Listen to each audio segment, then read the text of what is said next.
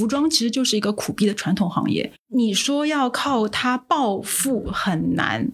LV 的大老板啊，跟他们所有部门的一个老大，他们每周二下午是固定是会来听设计师跟 marketing 部门给他们去介绍新产品。我应该是第一个进入到 LV 总部 marketing 这样一个非常非常核心部门的一个中国人。就致敬、跟借鉴、跟抄袭的边缘在哪里啊？致敬还可以这样用，复刻就是你很难去维权。说实话，你说近年有看到让人非常眼前一亮、说从来没有见过的设计吗？没有。上一代的人当时流行的东西拿过来，可能加一点现代的元素，它突然间又火起来。我觉得好像很多跟创意有关的行业都有类似像这样子的一个趋势，对吧？是的，是的。广告界也是一样啊，很多的广告也都是旧的元素重新组合，然后再有个新新的广告。除了奢侈品以外，我就觉得未来从轻奢一直到快时尚都是中国品牌的天下。新成长的设计师，他们的审美、他们能力其实都在突飞猛进。但是为什么奢侈品我们做不到？就是没有人熬。中国消费者会愿意为一个中国的奢侈品品牌未来去买单吗？未来如果真的有中国的奢侈品做得好的话，我是乐观的。你好，我是 Bessy 李倩玲，目前身份是一位投资人。过去三十年，我的职业生涯跨越海峡两岸，几乎都在和广告行销行业打交道。我把自己的商业观察和思考记录下来，通过这本备忘录分享给大家。同时，欢迎你关注我们播客节目的微信公众号“备忘录加加减符号的加”，期待与未曾谋面的你有更多的交流，一起走进每一个正在发生的商业现场，探索有趣的故事。各位听众，大家好，欢迎收听本期的备忘录，我是主持人 Jenny 刘雨静。这期和我联合主持的是回到国内的 Bessy 李倩玲。Hello Bessy，Hello Jenny，Hello 大家好，我终于见到 Jenny 本人，坐在同一个桌子两边做这个备忘录录音。我们之前的节目其实蛮少会聊到时尚行业跟服饰行业的。那今天这一期呢，其实我们请到了一个嘉宾，他对于时尚行业，包括在大厂工作以及呃时尚行业的创业都很有经验。他叫孔杰，孔杰是时尚针织品牌 Zenny 的合伙人，同时他的个人经历也蛮有意思。他是一个审计人出身的时尚人。那我们欢迎孔杰。大家好，我是孔杰，我是审计出身，然后后来又全身的投入到了时尚行业。在跳出审计行业之后，其实因为有去法国那边去念一个奢侈品的一个 marketing 的 luxury 的 MBA，然后就从审计转行到了 marketing 这一块。我在法国其实第一份工作是在 LV 总部 marketing 部门，是做他们高端皮具线的这个产品经理。具体来说，就是负责两到三条产品线的开发、投产。全球铺货以及帮助到店铺去销售，有我很骄傲的一点就必须要先自夸一下，是 我应该是第一个进入到 LV 总部 marketing 这样一个非常非常核心部门的一个中国人。这个工作其实非常的挑战，因为 marketing 相对于财务来讲，就会对你的沟通文化、你的全面能力有非常高的一个要求，而且关键是就是。能够非常近距离的直接接触到 LV 这样一个顶奢品牌，它最核心的产品开发这一块，这一点其实对我之后所有的对于时尚这一条路，包括之后品牌的选择，包括我现在自己创业，我的很多的一些理念跟坚持是非常非常有影响的。然后在 LV 的总部工作了大概差不多三年半以后，就有转到他们的一线销售部门，就可能。很多听众都也有去过巴黎，然后在香榭丽舍大街跟老佛爷店的 LV 可能有销售过，也有可能当时我有接待过你们，因为有三年半的时间，其实我就是在店铺实打实的负责销售团队。其实每一天的工作就是在店里，就是直面我们的销售跟直面我们的客人。相当于说，哎，在 LV 的这个七年是有帮我打通了你从品牌的最初始这一端，一直到你销售终端的这条路。这也是当时我从 marketing 那时候转去销售这一块的一个想法。因为非常难得的是，就在那边，他们其实是有这个机会让你去跨不同的部门去接触，说一个大公司产业链的头到尾。所以在 LV 大概七年以后，那时候其实就有决定回国。你疯了吗？一定很多我们的听众会觉得，哇，这这么好的一份工作。因为其实是这样子的，当时决定回国的原因，有一部分是我自己个人的原因，因为就是家在上海，父母在上海，然后因为离开嗯上海差不多十一年，就也有想过要回来。第二个其实是非常可以直接的，就是说作为一个。亚洲人，我觉得我在欧洲的职业发展是有天花板的。这份工作虽然就在外人看来非常非常的好，因为 LV 在法国的话，就是工资未必就是非常非常高，但是它所有的给你的福利是真的是非常的好。只是对我来讲说，这是一份已经能够看得到头的职业生涯。这么年轻就看到头，其实对对，我觉得没意思。那边其实会有很多是可能在 LV 工作了二十五年、三十年，一直在那边的。当时我就觉得说很难再再往上了，所以当时就有决定回国，而且就是我也没有申请转去 LV 中国，因为我觉得就是说，既然我已经决定要走了，就我也不想说给自己留一个非常 safe 的后路。我有拒掉一些可能同品类的奢侈品牌，最后其实蛮任性的就去了国内的一个高级女装品牌叫 Icicle 之和。很大的一个原因，其实就是因为在给 LV 工作或者是在巴黎的时候，其实心里就会有想说，哎，如果有一天回国，能够用自己学到的东西去给一个中国的品牌去工作的话，哎，我我会觉得很有意义。当时其实有很多猎头是非常非常不理解的。我还记得猎头跟我讲说，他说，你知道吗？你你做了这样的选择，然后你以后就不可能再很难再回到奢侈品圈了。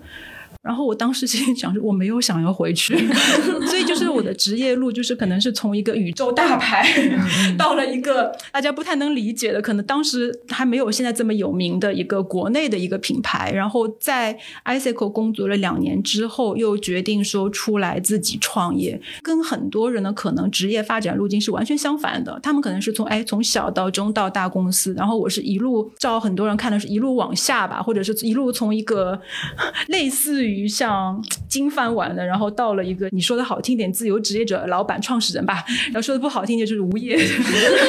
对，还蛮好的。就虽然我们现在非常的小，但是很有信心。我现在的那个合伙人，就是他是一个住在美国的中国设计师，是做针织品牌的。他是一四年就开始在美国那边开始做，然后一直走的是美国高端买手店的纯羊绒高端定制。其实那边反馈非常的好，就他负责设计跟工厂对接那一块，然后我来负责就现在国内这一块所有的各种杂志，就推广啊、销售啊、连接啊，就所有的东西。我们现在国内其实当当时。有一年多的摸索，就是在转型，因为他其实在美国做的真的就是最好的羊绒，做纯羊绒定制，所以他在美国那边的买手店的客人是就是美国最好的买手店，他们最好的客人不在乎价钱的。他当时来中国就是第一次带东西来，就是为什么没有成功，就是因为叫好不叫座，太贵了，就基本上你的价格是在四千到八千，然后很多人觉得我没办法承受。所以，我们现在其实也是在，就是跟中国这边市场的所有的对接当中，在摸索从纯羊绒其实转型成一个时尚针织全品类。就是我们还是有我们羊绒的 DNA，但是我们会做的更年轻，价位带会往下，但是就是品质我们还是会要坚持是好的、舒适的，但是能够让更多的人去接受这样子。所以你们就不太不太专注做定制。呃，我们今年其实会把定制这一这一块重新再捡起来，因为美国那边的其实我们的那个买手店，他们的客人一直是会复购的，对，因为这个毕竟是我们的 DNA，而且是设计师他自己非常非常喜欢的的一个一一 part，就会是两个品牌。因为品牌它最初它其实叫 Zini Cashmere，纯做 Cashmere 的，然后我们后来就是为了整合品牌，就把它归为简单就叫 Zini。所以我们现在非常清楚，就是说，哎，Zini 就是一个年轻的时尚品牌，然后我们再把 Zini Cashmere 再捡回来，就是一个高端的定制，就两条线会分的分得很清楚。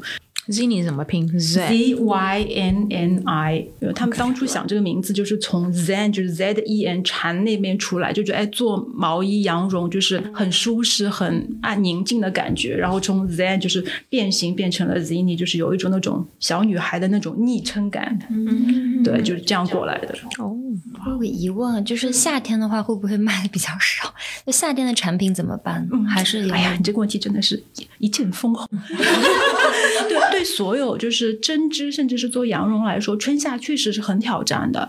就是一般你会看到说，哎，比如说店铺，它如果是做纯羊绒的，它夏天就卖真丝，对不对？嗯然后其实我们也在找，就是说适合春夏的纱线，因为其实最好的那些精纺的羊绒，你做的 T 恤在夏天完全可以穿，而且非常舒服。羊绒跟羊毛它其实是吸汗，然后让你透气的。但是这个是跟很多人脑海里的概念是违背的，所以我们也不想去挑战。那我们其实有你有很多其他的选择，比如说棉、麻、亚麻，然后甚至是就是呃超细羊毛，再加很多就是那种混纺。其实我们有找到一些就是那种很舒服，然后又干爽的，还有一些就是可能会更人工的那些东西，我们可能不会去选。但是其实这一块是有蛮多选择的，只是大家的那个概念里面确实是会认为说，哎，针织，因为你统称就叫毛衣嘛，然后毛衣在夏天就会觉得很热，但其实很久以前看过那个文章，写的是说，其实 cashmere 就一年四季都可以穿，是的有点像你知道 Chanel 的外套，Chanel 的 positioning 就是 Chanel 的外套不是只有冬天，Chanel 的外套是春暖夏凉那种，对意思就是说，你夏天即使夏天穿了 Chanel 的外套，你不会觉得热。你冬天穿了它的外套不会觉得冷，嗯，这是营销的概念还是真的谁知道？我我想问一下，你那时候在 LV 的时候啊，嗯第一部分的那个工作，你说是在皮具的这个部分，有就是跟产品的这种研发啦等等。我我很好奇，就是像 LV 这样的公司，它的一个新的产品的概念出来，到它真正面世，到它的零售点消费者买得到，这中间多久时间啊？其实这个开发过程，不管是 LV 或者是可能正常的，可能其他的公司，基本上都是一年以上。哇，对，因为你开发其实是需要时间的。嗯 LV 其实我觉得它有一点非常非常非常好的，就是 LV 的大老板啊，跟他们所有部门的一个老大，他们每周二下午是固定是会来听设计师跟 marketing 部门给他们去介绍新产品。对，他们非常忙，但是他们每周二下午是固定，然后来听每一轮的新产品的介绍。就他们不会说随便去否定一些东西，但是如果他们觉得说这个东西是可能不对的，他们会说话。这样的话，就是相当于 LV 所有部门的老大，他们非常清楚自己的产品是什么，非非常清楚下面的人在做什么。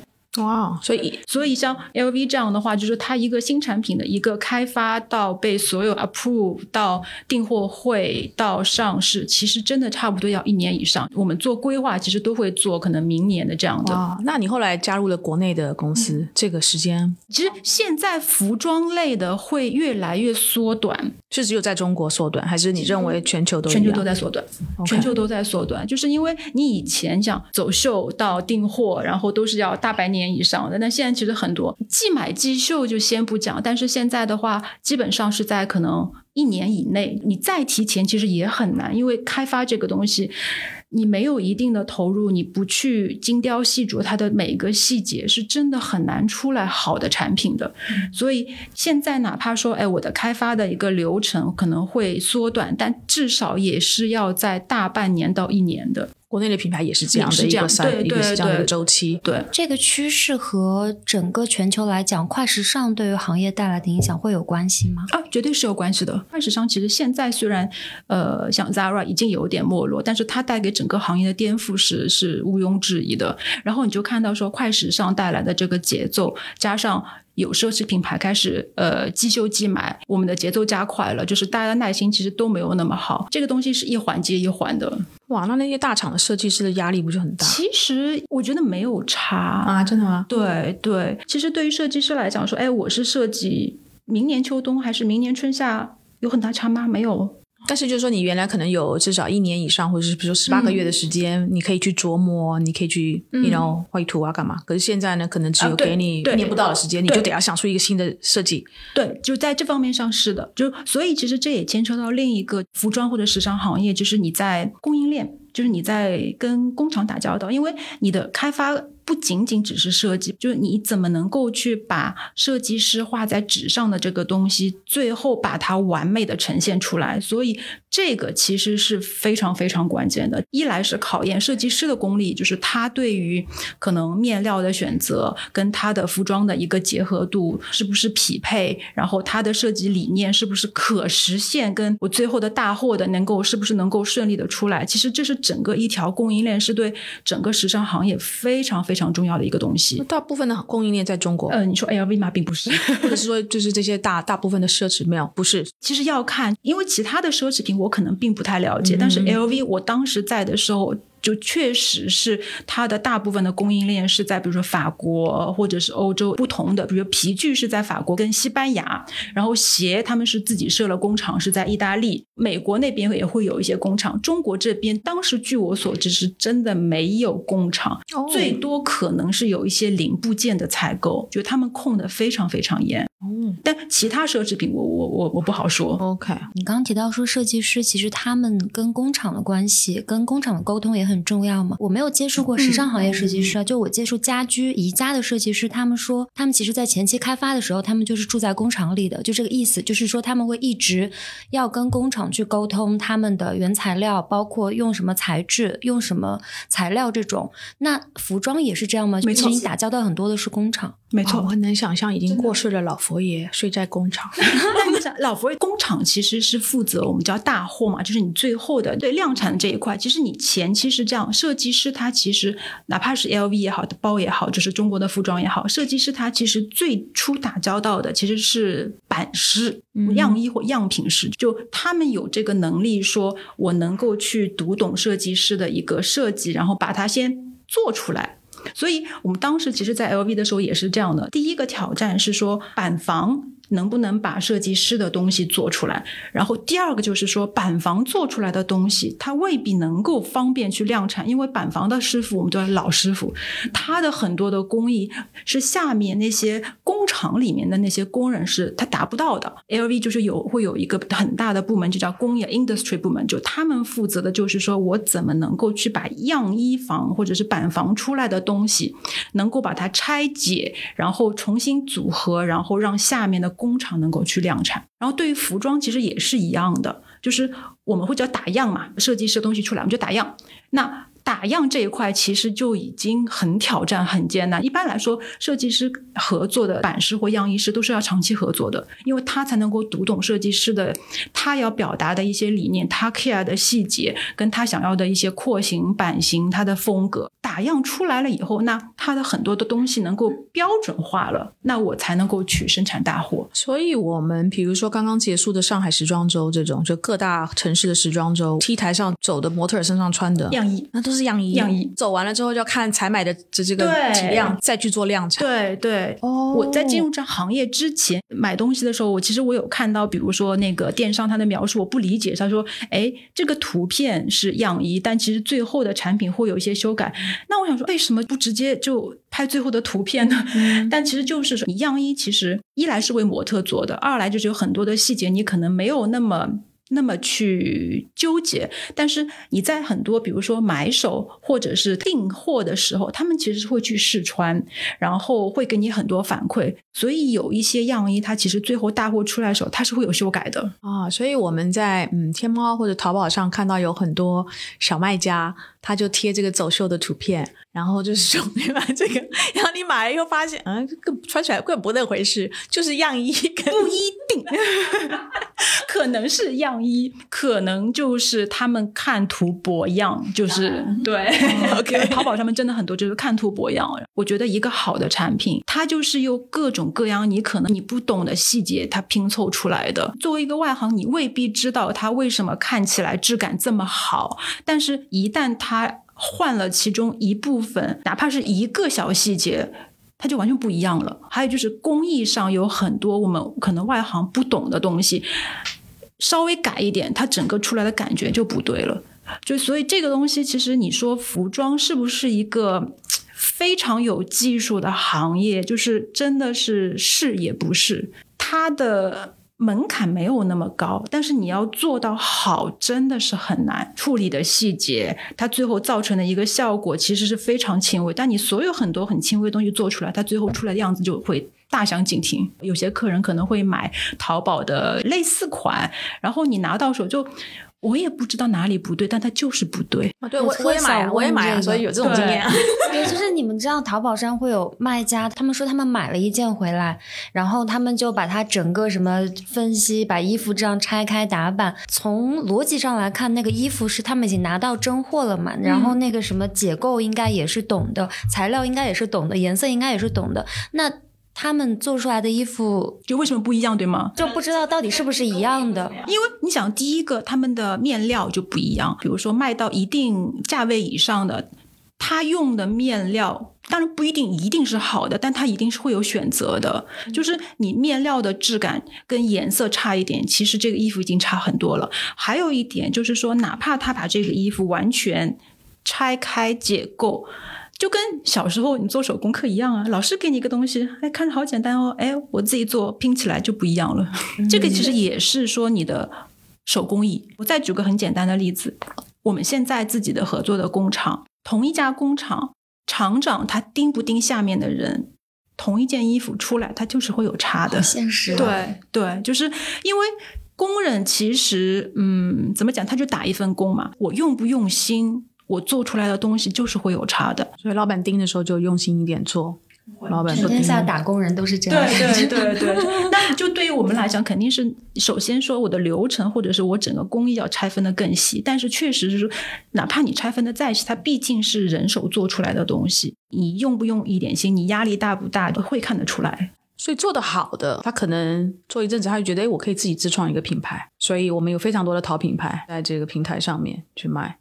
是这样的路径吗？我觉得淘品牌未必是工厂出身的，或设计师出身，他可能是曾经做过。对，如果你说到服装创业的话，我觉得就是你要决定一下你自己的 business model。如果比如说你是要做淘淘品牌、做电商的，那它跟你做做线下的就不一样。我觉得现在我我看到很多是做淘品牌的，反而设计师出身的没有那么多。带流量的，或者是有一些可能，比如说投资方，我想要做一个能够快速起来的淘系设计师品牌，也也有，但未必就是设计师出身的，各种背景非常的多。服装在天猫跟淘宝上是一个非常大的品类，而且是被当单独拿出来。那有这么多人在做，是因为进入门槛非常的低吗？确实，就是你做服装，你的准入门槛不高。因为它就是我们生活当中，就是你每天每个人都能接触到的东西，并不是说，哎，我说我要做医药，我要做汽车，我要做或者其他的，那我真的是完全不懂，我是没法去做的。但你衣服其实是，你确实是说每个人都能去做，但只是说你做的好跟做的不好，就看你自己的功力了。这个好的定义是什么？是就你用最简单的，就是说你能不能够。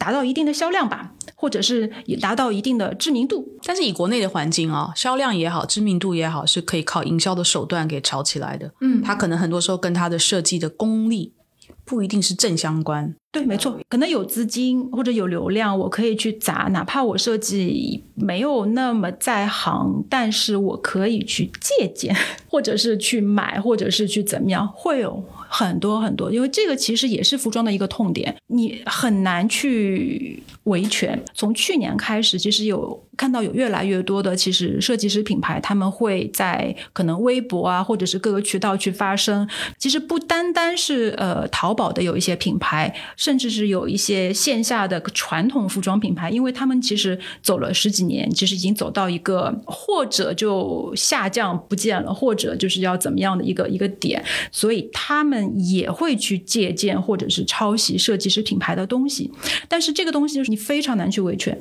像去年其实蛮大的一个是吕燕的品牌，它其实有告国内另外一个蛮知名的一个服装品牌吕燕，他他讲的非常清楚，他做这个事情就知道很难。但是他一定要做，因为他已经做到一定的规模了。那如果如果连他都不做的话，那其他小的设计品牌就更没有这个能力去做了。前阵子有看到说他的一诉其实应该是输了，但是他会继续上诉，所以你就会看到说，哪怕是对他来讲，而且因为我有看过他列出来的那个图片，因为对我们来讲是非常明显的抄袭，但依然是败诉了。是法官看不懂，这我不清楚。对，就是对于服装设计来讲，你确实你很难去界定什么是抄袭，什么是借鉴。然后这个为什么你说就是你的设计、你的版权，你也没有说像一个专利去申请，这个非常非常的难。看到有很多，比如说我是说，哎，我去致敬。就致敬跟借鉴跟抄袭的那个边缘在哪里？可能我致敬还可以这样用，就是所以你很难去划分它的边界在哪里。服装你做了这么几十年，其实你我们现在的潮流又在往以前。说实话，你说近年有看到让人非常眼前一亮，说从来没有见过的设计吗？没有。我现在是学会了设计师的一个说法，就是大家在截取自己感兴趣跟自己喜欢的元素，按照自己的审美来组合。但这些元素其实都是已经存在的。就你服装发展了这么多年，你说有新的设计元素吗？好像没有了。就你要再找一个新元素，非常非常难。可能有新的面料，但是设计的元素要全新。对，它的元素其实都是已经存在的，只是说，哎，我每个品牌是有他自己去在大海里面选一瓢饮的这样的一个审美。抄袭这个东西就是真的很难，真的很难。其实都是一样的，就是如果是用资本跟流量去压的话，我觉得在一定程度上真的是行得通的。嗯，但是它能成为一个品牌吗？或者它能够成为一个伟大？可能这个词有点大，就是一个好的品牌吗？未必。就是它在生意上是完全行得通的，会不要讲那么大哈，就是能够撑得久的。其实，其实最后是要经过消费者那一关。对，哦，我听过这个牌子，然后也到处见到它的广告，然后它的 SKU 啊产品也挺多的，在旗舰店上让我买来。但是，比如说买来我穿了一两次，洗了一两次，不行了就不行了。对，那你就不会买了。但这样的品牌，如果就是它呃运营的好的话，其实也是能够撑一段时间的。然后，但它能撑多久不知道。然后另外一个，其实就是它背后的资本，他想让它撑多久吗？他真的想要做一个品牌吗？可能也未必。你你想要去做的是什么？说我是想要说赚一笔，然后我可能就换个牌子、换个行业做了，还是说我真的是想要去做一个好的品牌？比方说，我回国工作的这个。品牌 Icicle 吧，虽然我工作时间不长，但是确实就是品牌熬了二十年。Icicle 二十年，二十年，很多人不知道，二十年，他们的老板跟老板娘也确实是很有自己的坚持，所以在前十年其实熬得蛮苦的。然后也是熬到最近，慢慢就是慢慢起来了。然后他们其实中间是拒绝了很多次外界资本的介入，因为老板他不要，就是我要拥有对品牌绝对的自主权，因为我想要做的很多事情，一旦资本介入了，他们肯定是。不会同意的。就比如说，他们当年就是其实做的还不错情况下去巴黎开巴黎线工作室，招巴黎的设计师。他们招了很多像以前我忘了是迪奥或者还是纪梵希，就老的版师过来，高薪挖过来到中国，就是让他们去 去去 train 这边的工人，对对版师。所以他们其实是花了非常非常的多钱在这一块。我是听说当时其实公司很多人是很不同意，就觉得说，哎，我们好不容易熬出头了，赚了。点钱，然后花又投出去了。但你从长远来看，它对于 Icicle 这个品牌的价值，给它带来的能量绝对是值的。所以这个东西就是一个长远的。那如果是资本的话，可能我想要短期去盈利的话，他不会同意的。所以就回到说，你想做的到底是什么？那亚马逊的故事。亚马逊全面这几年跟我亏哦，亏到那个投资人都不晓得该怎么办。可亚马逊的老板就是我是有长时间的这种考量跟远见的，嗯，所以呢就撑啊撑啊撑啊啊！他自己因为投资人出身，所以他也知道怎么对华尔街分析师那帮人呢有一些免疫的这种措施。对，你看他现在。是的，前阵子也在跟朋友聊嘛，就我说，除了奢侈品以外，我就觉得未来从轻奢一直到快时尚都是中国品牌的天下，就是因为我们有我们我们的供应链非常强的供应链，而且现在就你会看到说，越来越多的设计师，呃，可能一来是从国外学习回来以后，二来是中国自己本土的，其实时尚环境也越来越好，所以新成长的设计师他们的审美、他们能力其实都在突飞猛进，反而是我现在看国外的。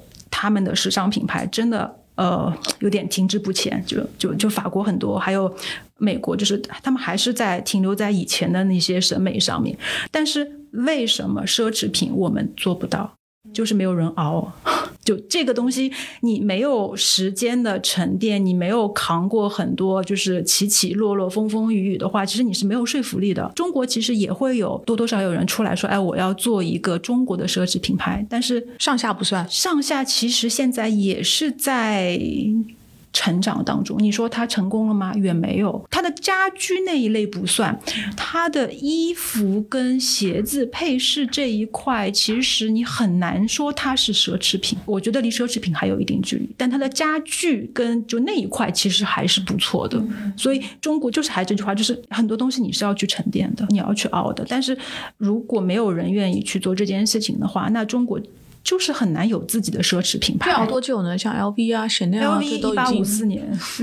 对这个这个很深深的刻在了我的我外孙外孙女内。对，就当时在 LV 待的时候，就你要去挖它的历史。你挖的很多以后，哎，你确实看到说，比如说他们来中国做了好几次展，就我每次都会去看。我在巴黎也看了很多次，就你每一次都会看到说，他们能拿出一个新的一个点，而且他们的那些就是那些历史的这些东西是真实存在的，而且是很有说服力的。就包括他们的那些印箱，跟着以前时代的这样发展，一步步被设计出来，然后被使用、被存在，然后现在哪怕不用了，就是不再那么实用了，但它依然是它的一个代表东西，依然有。有人会去买，所以这个东西是就我们现在还欠缺的，但是也许以后中国就有了呢，因为我们时间并也不长，就需要有人愿意去做这个事情吧。我觉得奢侈品品牌很多时候它的品牌溢价来自于除了你刚刚提到品牌的历史积淀，它的 heritage，然后有时候也来自于这品牌能不能够把自己包装的比较。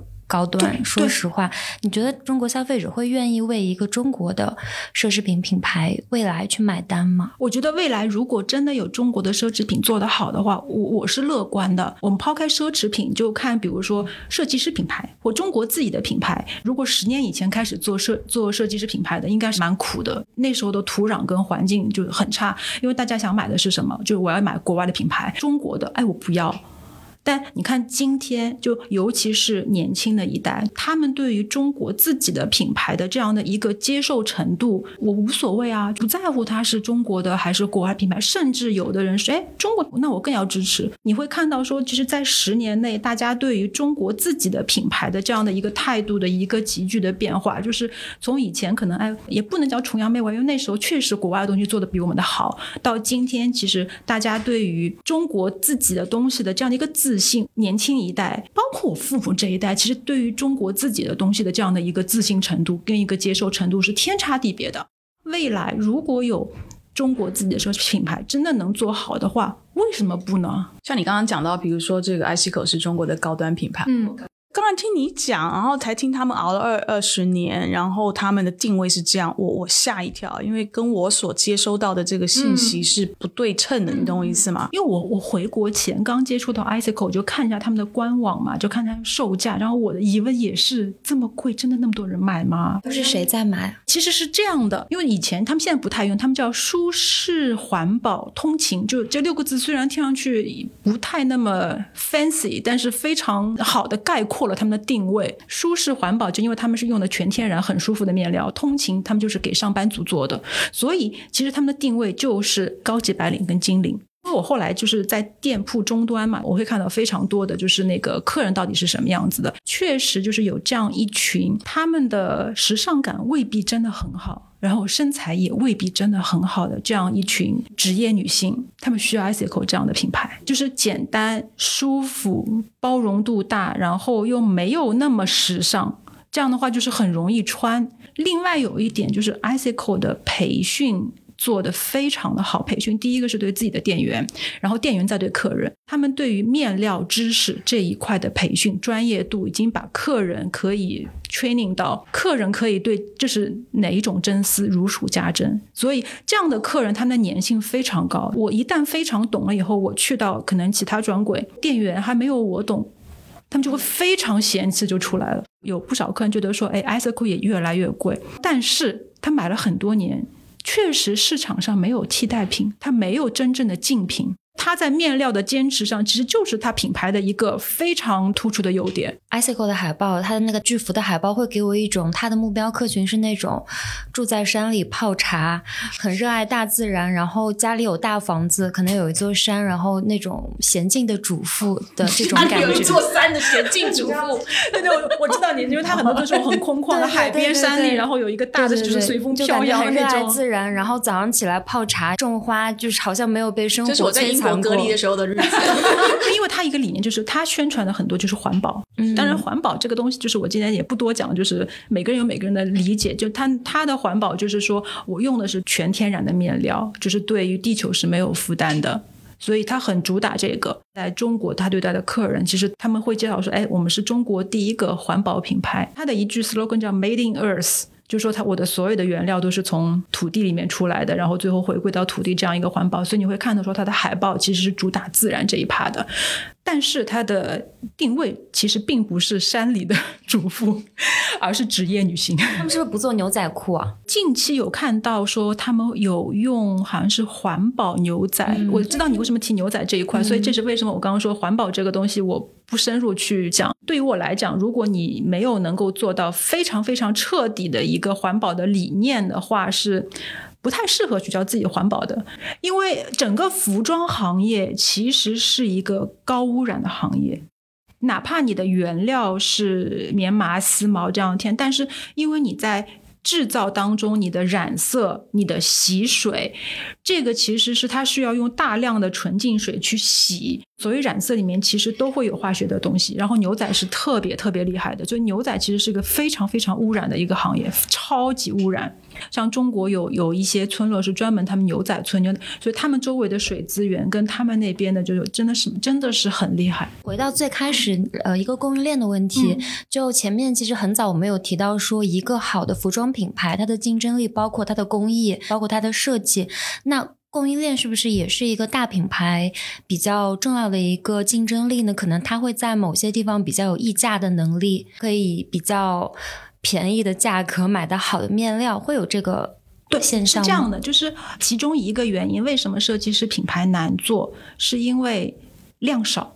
工艺高，就是因为设计师品牌他们会加很多自己的设计点、结构啊、各种的工艺啊、各种的拼接，所以一来是他对工艺的要求非常的复杂，然后同时又又因为设计师品牌受众比较小，所以单量非常小，这个也是他们非常难找好的合作工厂的原因。其实说到底，工厂是靠什么赚钱？它就是靠大量，因为它是按件计价的。当你一个设计师品牌，可能我一个 SQ，我可能下单就是小几十件，那工厂开给他的价格就是高的。比如说一件 T 恤，我给到工厂，我随便说，给到工厂的利润就是刨开所有利润，可能只有十块钱。就比方说十块钱，但是如果同样的工厂，我接一个设计师品牌的单，那我可能比方五十件，那我每件我可能赚的就是要三十块钱。那这个差就很大了，所以你说大企业它为什么我在供应链上，因为它的 bargaining power 非常强，那我量大，我就是有跟你去讨价还价的权利嘛，我一件下一万件，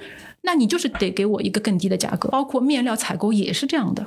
那这样的话，不就是大厂巨头就有点像马太效应那样，巨头他们就越来越能够拿到比较优惠的价格，可能小的品牌或者设计师品牌就是会受到一些挤压的。对，是的，这个是没有办法去逃脱的一个商业的一个逻辑。但是如果今天消费者他要寻找的是有特色的服饰穿在身上或者饰品啊等等的，越来越多的人可能是会抛弃大品牌，是的，而寻找这些小众品牌。就为什么就是现在设计师品牌能够开始拥有自己的春天，就是因为大家我愿意去花这个溢价，然后找一些比较特别的，然后适合我的、不容易撞款的这样的一些东西，而不是说，呃，价格是全部。服装其实就是一个表达自我，那我就是要这个，或者是他单纯觉得说，这个品牌理念就是跟我很很接近，我很喜欢，那我就想买，贵就贵一点，没有关系。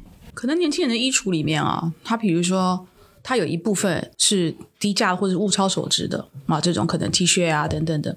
但它有一部分呢，可能就是它也是重要场合想穿的，或者是说上班啊。它有一有一部分，它是愿意花高单价，但是去买那些比较有特色的。我觉得他们可能没有那么理性，可能他们 他们没有那么理性去这样去规划自己的衣橱，就觉得哎，这个我我很喜欢，然后我现在买得起，那我就买了。真的，但没有说那么去理性去规划，说哎，我一部分一定要是这样，另外一部分就。不是的，你这个讲的是一线，还是说你看到的是全中国的年轻人大部分都是这样？我不能说大部分，很多，而且未必是一线。我觉得可能二三线城市更任性，他们更有这个资格去任性。嗯嗯。一线城市压力好大的，是的，是的。但他们的忠诚度有的时候也没有那么高，就是我可能喜欢的这种花就转到另外一个。嗯，哎，那我正好想问另外一个趋势啊，就是我发现营销行业也有这个趋势，就复古主义回潮。像我们现在不管。我身边的人起码这样子，我们大家听音乐，然后买衣服，很多时候会去搞一些八九十年代 disco 啊，或者是 city pop 日本那种感觉的。可能现在看来，也就是以前妈妈们穿的衣服，是有这样的一个潮流。有，你就看到这两年就是宽肩西装有多流行，基本上已经流行了起码两年了吧，然后继续再流行下去。我觉得一来时尚界其实可以玩的东西已经都被玩过了，第二个我觉得是你会看到就是整个的时尚世界其实。实它的参差度会越来越大，我觉得这是个好事。就是大的潮流说，哎，我我最近复古在流在在流行，可能更大范围去看，你会看到各种各样不一样的那种圈层都在存在。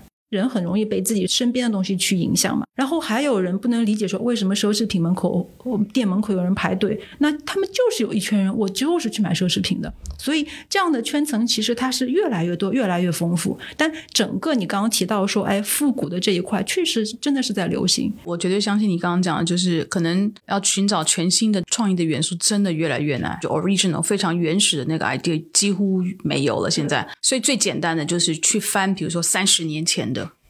的上一代的人当时流行的东西拿过来，可能加一点现代的元素，它突然间又火起来。电影也是这样，你会发现现在电影，比如说可能好的剧本也真的一本难求，所以就开始做做很多那种我们叫 remake，就把老电影拿出来重新翻拍。然后再找的是现代的演员啊等等的，我觉得好像很多跟创意有关的行业都有类似像这样子的一个趋势，对吧？是的，是的，对。而且我记得我你我年轻的时候，就是八几年的时候，我去翻我爸爸的西装。就他不要的西装，我就穿他的西装，然后把袖子卷到就是那个前手背的一半的那个地方。我那时候是八零年代，所以是距离现在就是三四十年前嘛。那个时候就是刚好在流行，也是那个时候的复古。那我的那个复古就是我父亲那一辈的，我就是看我女儿现在的复古，就是我这一辈的，是，我就觉得哎，这个周期是固定的。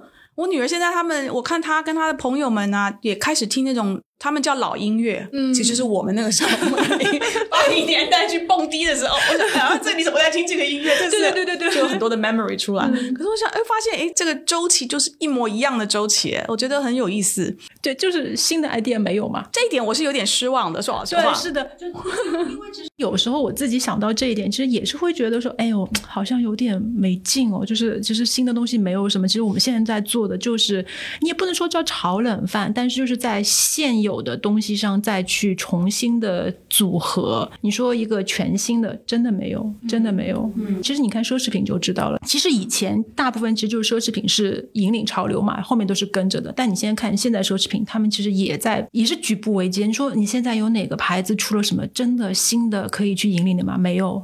没有，上一次被惊艳到应该就是就是老的 Celine 吧？啊，对，老的 Celine，对，王菲代言的那一段时间的 Celine，对，就是菲比菲洛那时候的 Celine。自从她离开了以后，你说这两年的奢侈品有什么新的风向吗？没有，就出了很多替代版的 Celine。哦，对啊，对，然后还有很多就是继续在做奢侈品跟呃潮牌的结合，然后。没有了。而且大牌跟大牌之间，比如说包越来越像，对，衣服也越来越像，像，就连 GUCCI 跟巴罗斯亚卡都联啊名了，这简直 就有一种今天看到一篇就是讲他们的那个文章，下面第一个评论就说，哦，这个很常见啊，就以前档口的那些 LV 的包的那个型上面用了 GUCCI 的那个布，不就是这样吗？我们早就看到了，见怪不怪。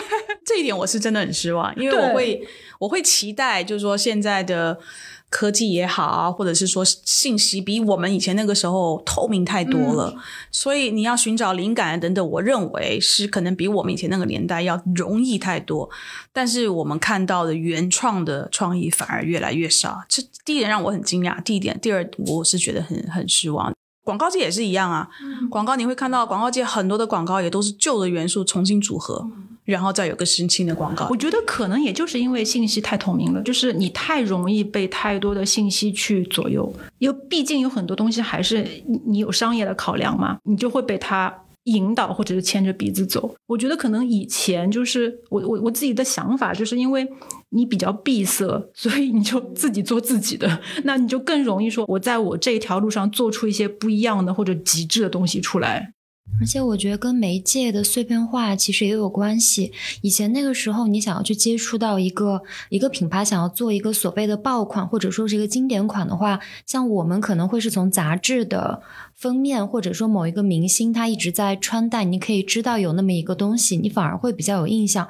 现在的话，大家每天在看社交媒体、淘宝、小红书、微博、抖音各种款式，反而会很难去让你对某一个东西产生欲望，然后也不会让你去记得它。像小的时候，你看一个杂志。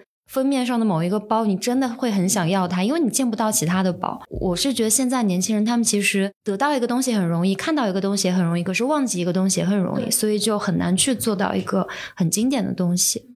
所以就刚刚就说到，其实他们忠诚度很难，就是可能就喜欢这个这一一个东西，但并不代表我买了它，我就会对这个品牌忠诚。嗯，那服饰行业就是这么的挑战啊！你干嘛还杀进来服饰行业？第一个是喜欢呐、第二个就是除了这个我也干不了其他的。嗯，应该是说这么多年工作下来，就对自己的一个认知吧，我自己的能力的长处在这一块。为什么最早就是在 KPMG 做了一年就就离职了？因为你在那边你能看到，就是有很多人他们非常适合做这一行，我可能要很长时间去理解的有一些东西，或者我我我我没有办法去做出来的东西，他们非常容易。比如说审计行业有一个有一个专业词叫放飞机，比如说这个东西。其实作为你正规的一个审计的操作，你是过的，但是因为它没有那么重要，然后你可能就叭叭就把它掩饰过去了。才会出现什么安然这种安然 事件啊，呃，瑞幸咖啡啊这种。就厉害的人，我们以前叫说他能够放一整本飞机，然后上面的人完全看不出来。就这件这种事情，我是完全做不到的。就是不是说我不想做，或者我能力真的不行。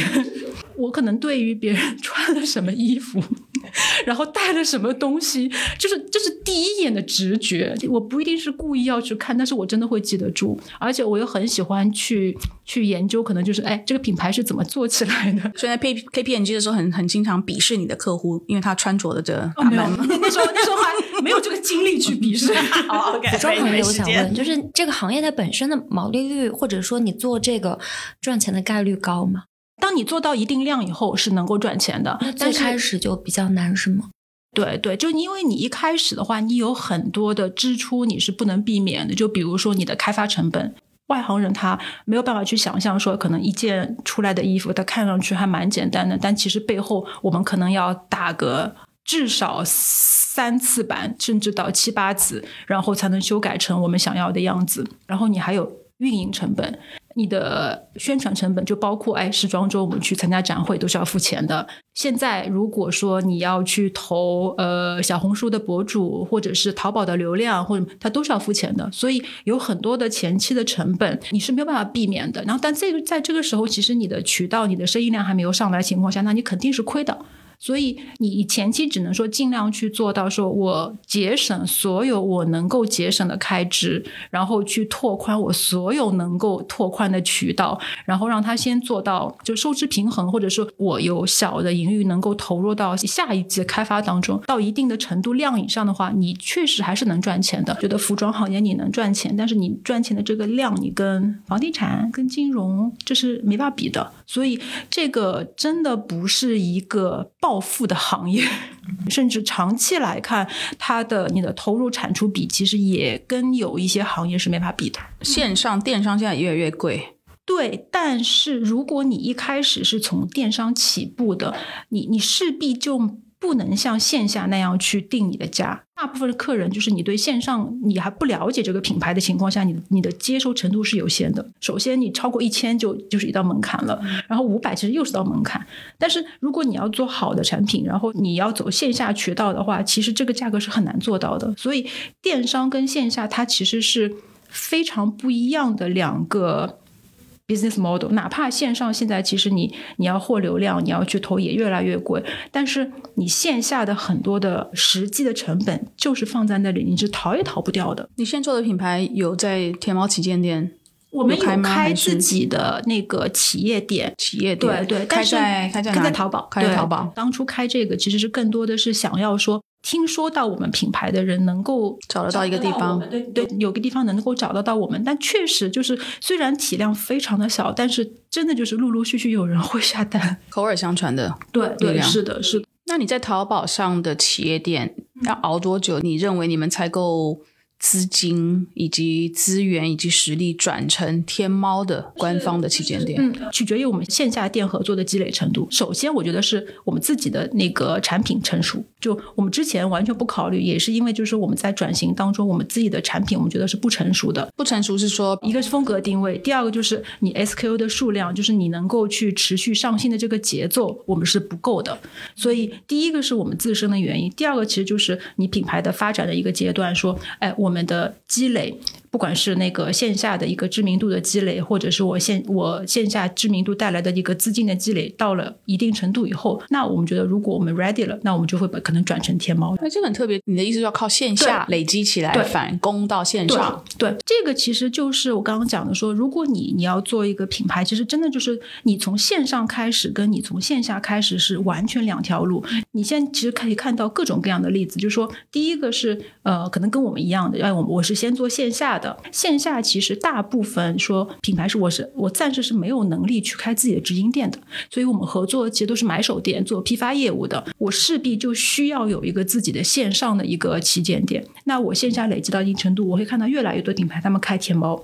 然后他们的客人其实会引流到他们自己的就是品牌下面，然后另外一条路就是很多线上的品牌，我做到一定体量以后，我的引流越来越难了，怎么去扩大我的品牌影响？他们会转到线下。除了有一些可能真正的淘品牌以外，很难有品牌说，哎我只做线上或我只做线下。到后来其实都是会两相结合的。但是谁先谁后，这是看不同的品牌自己对，这个策略。这个我觉得是要看每个人，你要去分析说你的长处在哪里。你要走线上的，那势必说你要能够自己去引流。你如果决定从线上品牌开始，首先你的定位、定价、风格其实就跟线下就会很不一样。你要去做线上，势必就是说你的量就要上去。那我能不能达到这个量？我有没有这个能力去引流？线下的话，我肯定是要分析，哎，我的长处是什么？我为什么有这个能力去做线下？就比如说，我对我们产品的质感、品质是非常有信心的，客人能够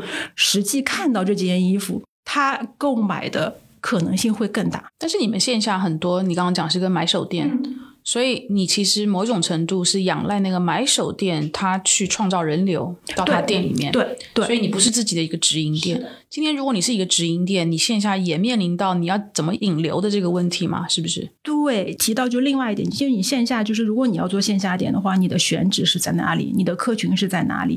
然后你除了自然的客流，你有没有其他的办法给你的店铺去引流？所以现在其实很多线下买手店，他们也是线上跟线下一起来的。比如如说最有名的 Labelhood 雷虎，就中国已经算是买手店的标杆。他们也是应该是一年前还是两年前开的天猫吧？我觉得他们是做了天猫以后，他们推出的爆款的这个深度远远超过他们以前只有实体店。他比如说秋冬季有某一个品牌的一个毛衣，它如果被它推成爆款了，它单款就能走几百件，所以这个深度是非常深的。其实不管对品牌还是对买手店，其实你线上跟线下结合这一块，你肯定是逃不掉的。我觉得你要理清楚自己的思路，你自己的商业模式，说我的优势。我的东西更适合从哪个开始。这两个不同的模式，它的逻辑是完全不一样的。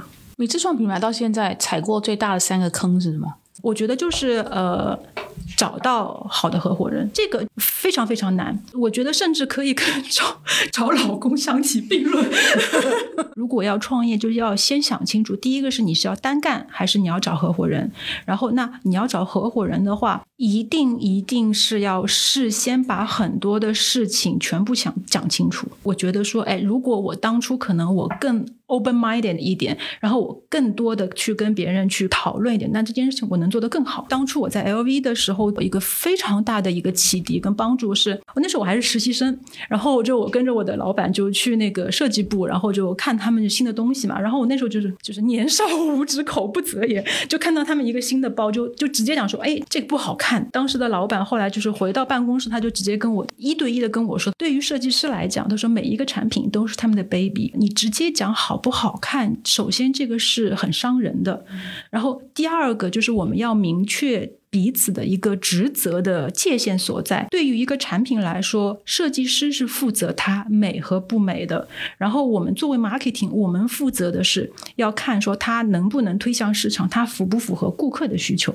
当然，我们就是每个人都会有自己的审美，你可以自己心里默默说不好看，但是你你说出来的时候，你要是说，哎，可能这个设计在什么方面是不符合我们客人的需求的。这件事情其实是对我的印象非常非常非常深刻，因为直到现现在也是，就是当我跟设计师，就是可能我们因为一些事情上处理上有不同的意见，就我们我们会说清楚，说，哎，你负责设计，可能我负责终端。然后，比如说我们对同一件衣服的审美上可能出现差异的时候，那就是。我直接让步啊，就是因为我知道说这东西是他负责的。我听到很多很多人的反馈说这个东西可能不太适合我们这边的客人的时候，我会跟他讲：如果你要跟别人合伙的话，你们一定要非常的明确彼此的职责，跟就是在哪一个方面谁是话事人，就这个非常非常重要。我一直到现在，我觉得就我当时在 LV 的这个教训是。我非常非常深刻，所以我一直铭刻在心的。一旦有合作，必定就会有争端。知道说，哎，我们的界限在哪里？这个非常重要。那第二个跟第三个坑有吗？有第二个坑，我觉得很多品牌其实都踩过。国外的买手店，他们对于品牌是直接买断订货的。然后在中国的这个市场上，其实因为有很多的有些店是它是寄售的。哦，对，就是你放在我这里，然后我卖了再给你钱，我给你结算这样子。有实体店，然后也有之前就比如说，我不知道你们有没有听说过像 D to C，或者是就是类似这样的那种电商平台，叫一件代发或者是寄售。我就举个最最有代表性的 D to C，就他们当时就是砸了很多钱，就上什么就是电视的节目，什么女神的新衣呀，去做推广，然后做的非常大，很多的设计师品牌都会有去入驻，就我们当时也有进去过。然后他们一开始其实是。呃，会给你结账的，然后结着结着就没有消息了。主要原因是什么？就是他们的其实投入的宣传、运营的成本非常大，其实 cover 不了他们就是卖货的这样的东西，所以他们其实就是靠不停的可能就吞别人，就下一个设设计师品牌的销销售款来维持运营，到后来就撑不下去了。他欠你的钱就是也真的不多，小几万到可能十来万这样子，可能每个品牌不一样，也有品牌去。想要去打官司或去追的，但是你很难追啊！破产了你也追不。对对，我不理你啊！然后你到我办公室来闹也没有用啊！你有本事就告我啊！然后你这你就就欠个几万块钱，你怎么去告他？然后我也没有钱给你。基本上大家都没有这个经历，尤其是电商平台，真的就要多一个心，哪怕它看上去再光鲜亮丽，其实就跟暴雷的 P to P 一样，他们会去查那个天眼查，说这个平台的老大他又注册了很多公司，所以你们一定要去注意说这个人的公司。品牌跟品牌之间其实会相互提醒，就说我们已经踩过坑了，你们不要再去踩了。这种平台它通通常抽多少佣金啊？